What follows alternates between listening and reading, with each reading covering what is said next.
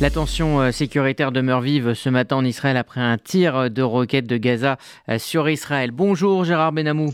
Bonjour Rudy, bonjour à tous. Vous êtes notre correspondant permanent en Israël. La roquette est tombée euh, en territoire palestinien.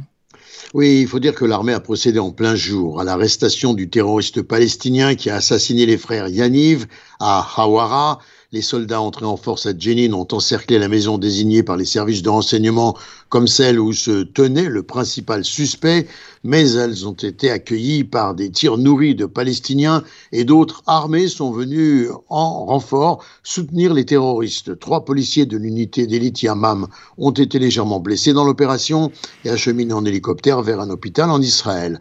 Dans les rangs des terroristes, six personnes ont été tuées, dont le principal terroriste, et dix autres blessés, dont deux grièvement, une branche locale du djihad islamique palestinien a déclaré que ses membres avaient ouvert le feu et lancé des explosifs sur les soldats israéliens.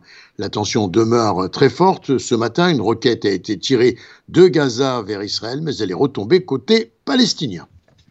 On parle maintenant euh, du euh, projet euh, de réforme du système judiciaire avec cette idée de compromis évoquée par le président Herzog. Eh bien, des bouts du texte ont fuité dans la presse dans une version non définitive et non acceptée par les partis. Oui, le cabinet d'Herzog, le document, a déclaré que le document publié par de nombreux médias israéliens hier et approuvé par Naftali Bennett, mais hué par des députés de droite comme de gauche d'ailleurs, n'était qu'un projet car il existerait plusieurs versions encore à travailler.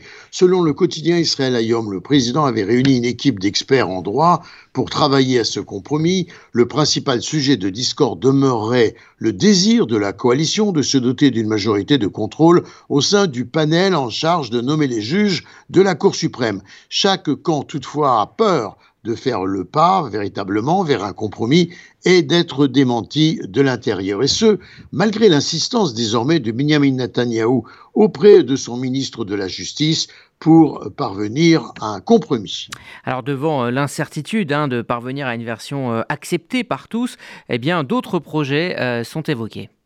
Ainsi, l'ex-chef du Shin Bet, les renseignements intérieurs, Yuval Diskin, dans une lettre adressée au Premier ministre, lui a proposé des mesures pratiques, dit-il, pour tenter de mettre fin à la crise politique actuelle en Israël, notamment la formation d'un gouvernement d'unité nationale, avec son parti bien sûr le Likoud, et les partis centristes Yeshatid et le camp national, puis la démission de Netanyahou en échange de l'abandon des poursuites pour corruption le concernant. Selon Diskin, ces mesures seraient nécessaires pour enrayer une catastrophe prévisible en Israël.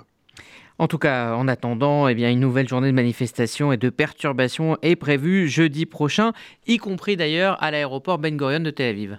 Oui, première fois, selon les organisateurs, elle devrait affecter le trafic dans les airs, en mer et sur terre. Et donc depuis Ben Gurion décollera euh, le Premier ministre Benjamin Netanyahou et son épouse Sarah. Donc ce jeudi, ils iront euh, à Rome à bord d'un Boeing 737 en place du 777 qu'ils avaient espéré. Expliquez-nous. Oui, eh bien, la compagnie Elal, en effet, n'a pu trouver un pilote compétent pour ce voyage d'État sur un 777. Alors, Elal, euh, à Elal, on dément tout caractère politique de ce problème de recherche de pilotes. Les 777, précise-t-on, étaient cloués au sol durant toute la pandémie euh, du Covid. Quelques données euh, statistiques qui concernent les femmes israéliennes à l'occasion de cette journée du 8 mars, journée internationale du droit des femmes. Fin 2022, elles étaient 4 859 600 femmes à vivre en Israël, 26,8% d'entre elles âgées entre 0 et 14 ans, 59,5% entre 15 et 65 ans et 13,7% de plus de 65 ans. Fin 2020, 46,7% des femmes juives entre 25 et 29 ans étaient mariées, contre 70,1% des femmes arabes du même âge. Entre 45 et 49 ans, elles sont 10,7% à être célibataires pour les femmes juives contre 10,9% des femmes arabes. L'âge moyen du mariage chez les femmes israéliennes est de 24,6 ans, 25,2 ans chez les femmes juives et 22,8 ans chez les femmes musulmanes. Le nombre moyen d'enfants par femme en Israël est de 3 largement donc au-dessus de la moyenne de l'OCDE, 1,59. Et puis sur le marché de l'emploi, 50,1% des femmes de plus de 15 ans travaillent contre 66,6% des hommes dans la même tranche d'âge. Et puis, on en parlait euh, dans le journal, la Cour suprême en Israël impose à l'État euh, désormais de reconnaître les mariages civils contractés en ligne. Or, euh, seuls les mariages civils contractés à l'étranger sont reconnus jusqu'à présent en Israël. Oui, je ne ferai que confirmer. Près de 600 couples israéliens se sont déjà mariés en ligne dans l'Utah depuis 2020, présents physiquement en Israël au moment de la cérémonie. Ils seront donc désormais enregistrés par l'autorité de la population et le ministère de l'Intérieur. Et puis on termine, on en parlait hier, on parlait du festival euh, du cinéma israélien euh, de euh, Paris avec Hélène Schumann. Et bien là, vous allez nous parler de la 20e édition du festival de cinéma français en Israël.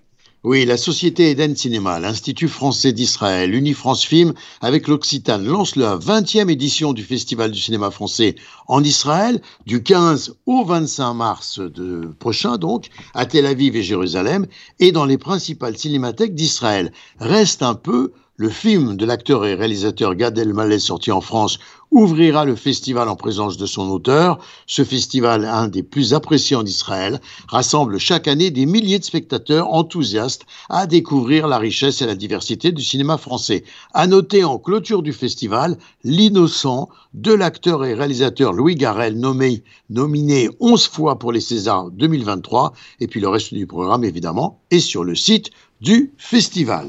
Gérard Benamou en direct de Tel Aviv pour RCJ.